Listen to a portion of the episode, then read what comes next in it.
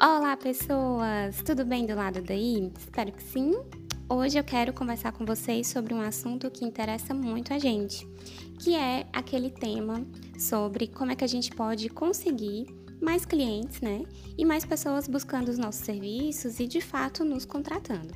E aí, como profissionais autônomas, esse é, claro, um dos nossos grandes objetivos: ter mais pessoas que confiem no nosso trabalho, né? E na mentoria que eu ofereço, eu recebo muitas profissionais que relatam essa dificuldade em ampliar o número de clientes. Muitas vezes elas têm um, dois, três, quatro clientes, mas nada muito expansivo, né? E aí eu considero super importante a gente refletir sobre esse tema de porque o que, que acontece que essas novas pessoas não chegam, ou se elas chegam, elas não ficam, né?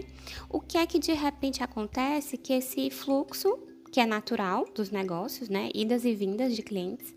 O que, que acontece que esse fluxo paralisa? E aí, antes da gente começar assim oficialmente, eu acredito que é muito importante lembrar para vocês que o foco do episódio não é ensinar como a gente vai lotar a agenda e nem é também, não vou trazer aqui também uma super técnica persuasiva, infalível para capturar pessoas, né? Essa não é a minha pegada, vocês bem sabem.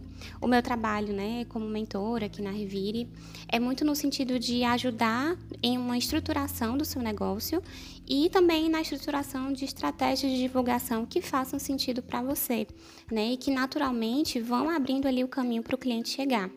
Ou seja, a minha contribuição ela vem desse lugar de autoconhecimento, principalmente desse lugar de autoconhecimento empreendedor, certo?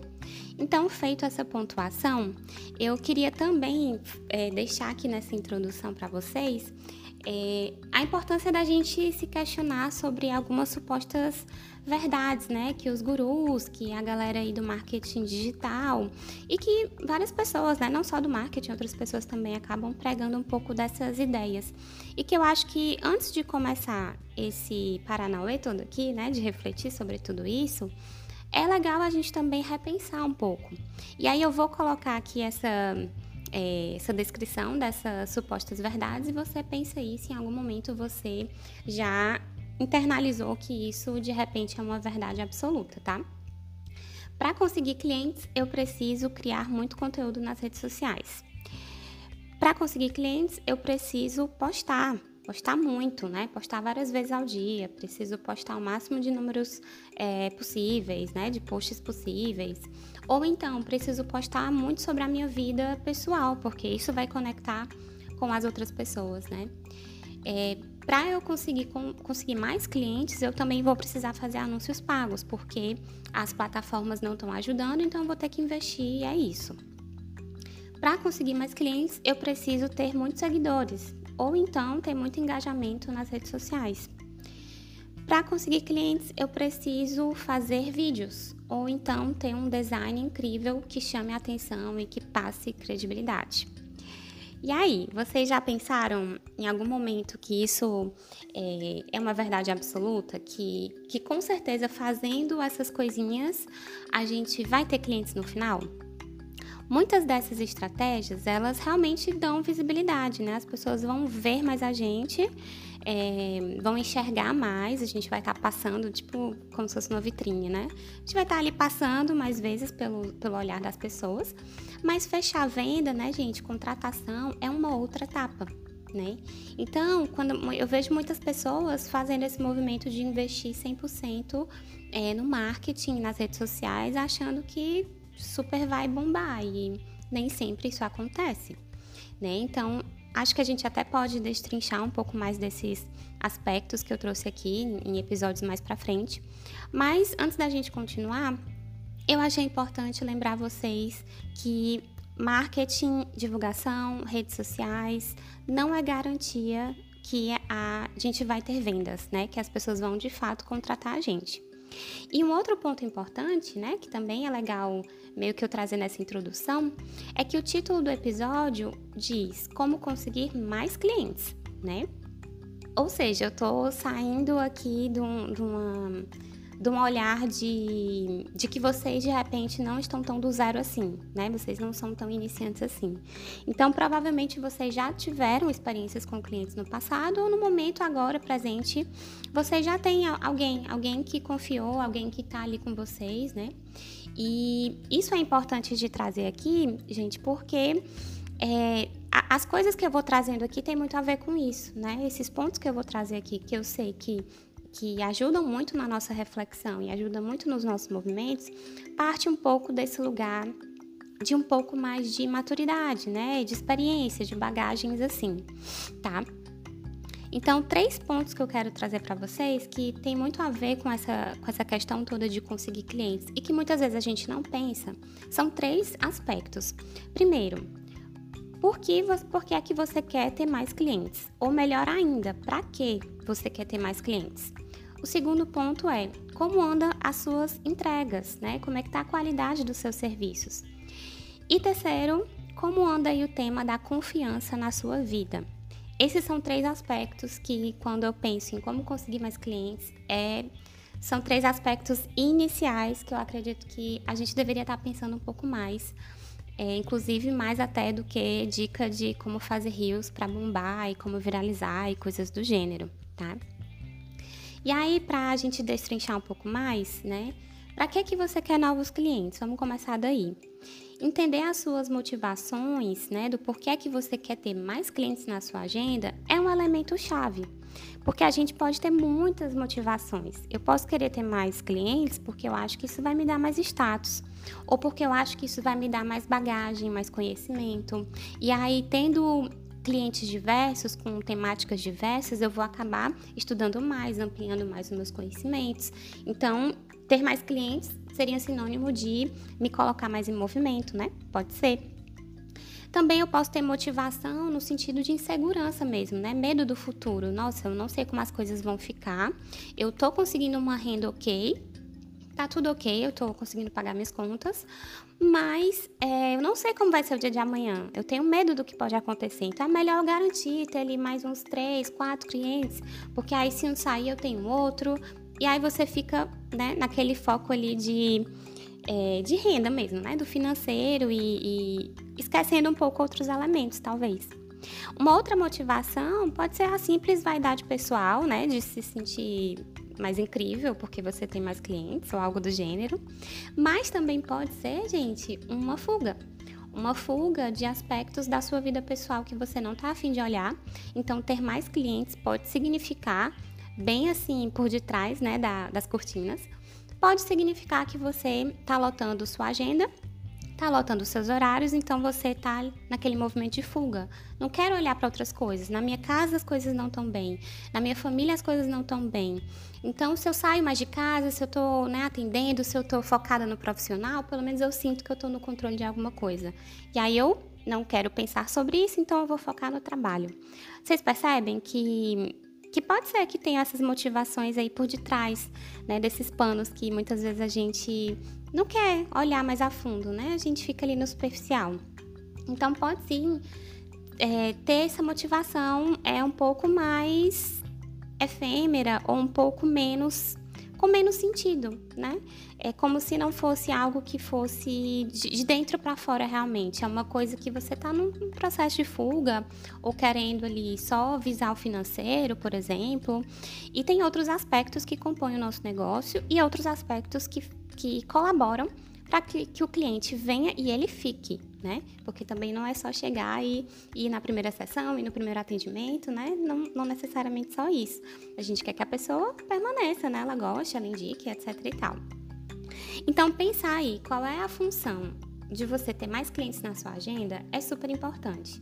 Qual é a função de você ter mais clientes para o seu negócio, né? Porque você pode olhar por esses dois âmbitos. Você pode olhar o que é que o seu negócio ganha tendo mais clientes e tentando ir em novas camadas para além do financeiro, né?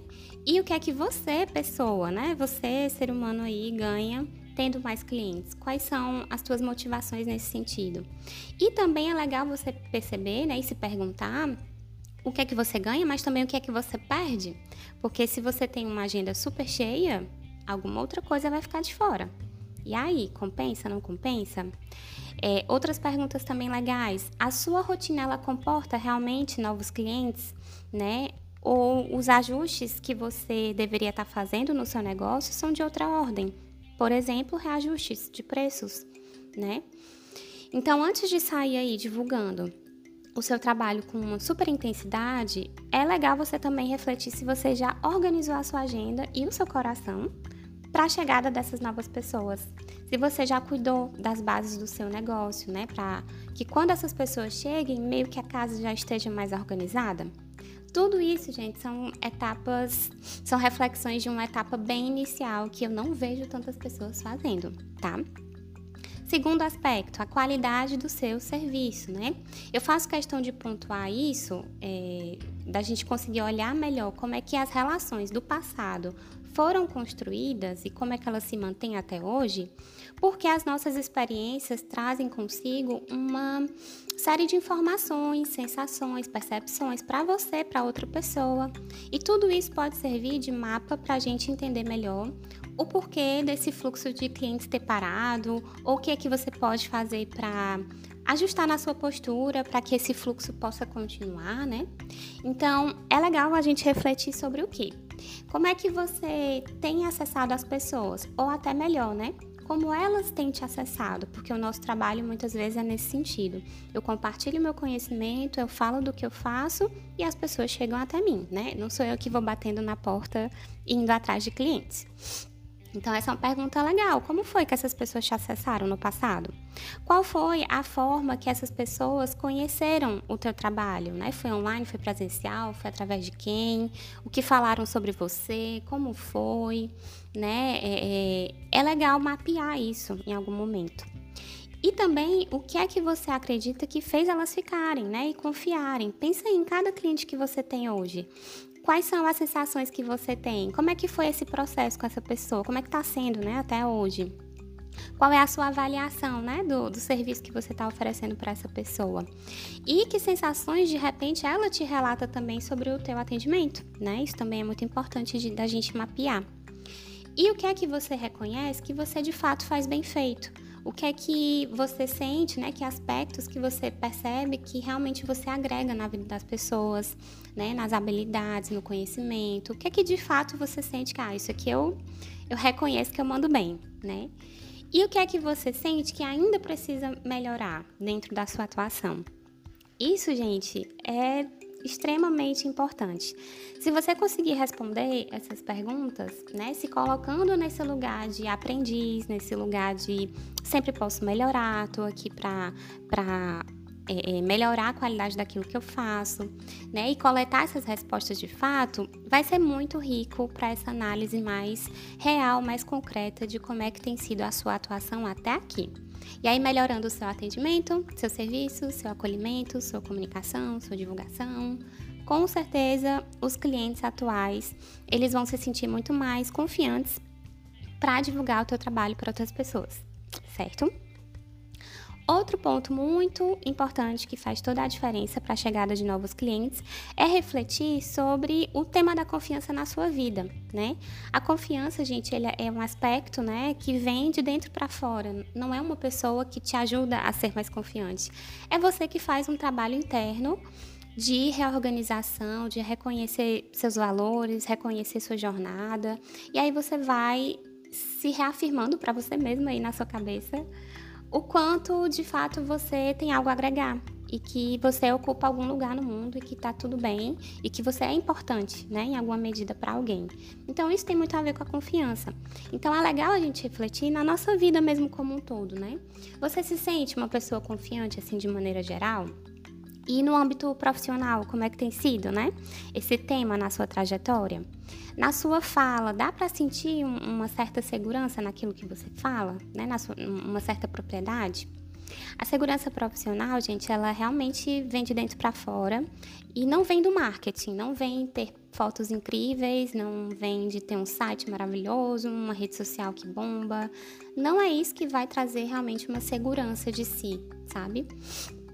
E o cliente ele vem ele fica quando a gente está segura dessa condução profissional, né? É, eu percebo que esse é um fator decisivo. Quando a gente está assim bem familiarizada em relação ao nosso servir, quando a gente tá. Não é que a gente entende tudo sobre aquela área que a gente atua, né? Não é nesse sentido. Mas a gente se sente confortável de transitar, a gente consegue é, mapear alguns conceitos, a gente consegue explicar para as pessoas algumas coisas. Isso vai deixando com que a gente fique cada vez mais confortável né, de certa forma, com aquele conhecimento e com aquele nosso trabalho. Então, quando a gente está é, mais relaxada nesse sentido, de, de, relaxada em paz, que eu quero dizer, né? É, não é que você vai parar de estudar, obviamente não é isso, mas você se sente confortável, tem um, um conforto ali, de certa forma. A gente vai transmitir isso para as outras pessoas, sabe? E o outro vai se sentir confortável em confiar em você também. Faz sentido tudo isso para vocês? Espero que sim. Se vocês têm alguma dificuldade em falar sobre o que vocês fazem, é, sentem que tem alguma coisa na sua comunicação que não está legal, que está realmente faltando um pouco dessa confiança, desse autoconhecimento empreendedor, eu recomendo demais que vocês se inscrevam no meu curso Mapa da Marca Pessoal. Quando a gente mergulha né, na nossa marca e na nossa história, né, no nosso autoconhecimento, naquilo que dá sentido para o nosso trabalho, isso por si só já nos mobiliza muito e essa simples ação tem o poder de reverberar positivamente em toda a nossa jornada profissional, inclusive na nossa divulgação, né? Claro. E eu considero assim esse curso assim maravilhoso, diferente dos outros, porque de fato ele abre caminho para um alinhamento mais interno, né, entre a nossa intuição, nossos desejos, nossas ações, o que a gente quer, como é que a gente quer comunicar, o que, que a gente quer demonstrar, transparecer, o que, que a gente não quer é, comunicar, porque tem certas coisas que, certos elementos que a gente não se sente bem, que a gente não se sente confiante, e aí tá tudo bem também, né? Mas ter essa clareza toda ajuda muito nos nossos movimentos profissionais, nas nossas decisões, nos movimentos de transição, né, que a gente muitas vezes vivencia. E, enfim, eu acredito realmente que esse curso pode te gerar muita clareza e, por consequência, muita confiança né, em você, na sua condução, na sua caminhada do lado daí. E esse curso, gente, ele é um curso online gravado e você pode ir consumindo no seu tempo, né? Então, é um autoestudo, assim, bem é autônomo mesmo. E as inscrições elas vão ficar abertas até o dia 30 de julho, tá? Então vocês conseguem conferir todas as informações no meu site revirepsicologia.com.br. Aguardo vocês, conversem comigo lá pelo Instagram, vou adorar saber o que vocês estão achando dos episódios, certo? E nos vemos em breve. Um abraço e até!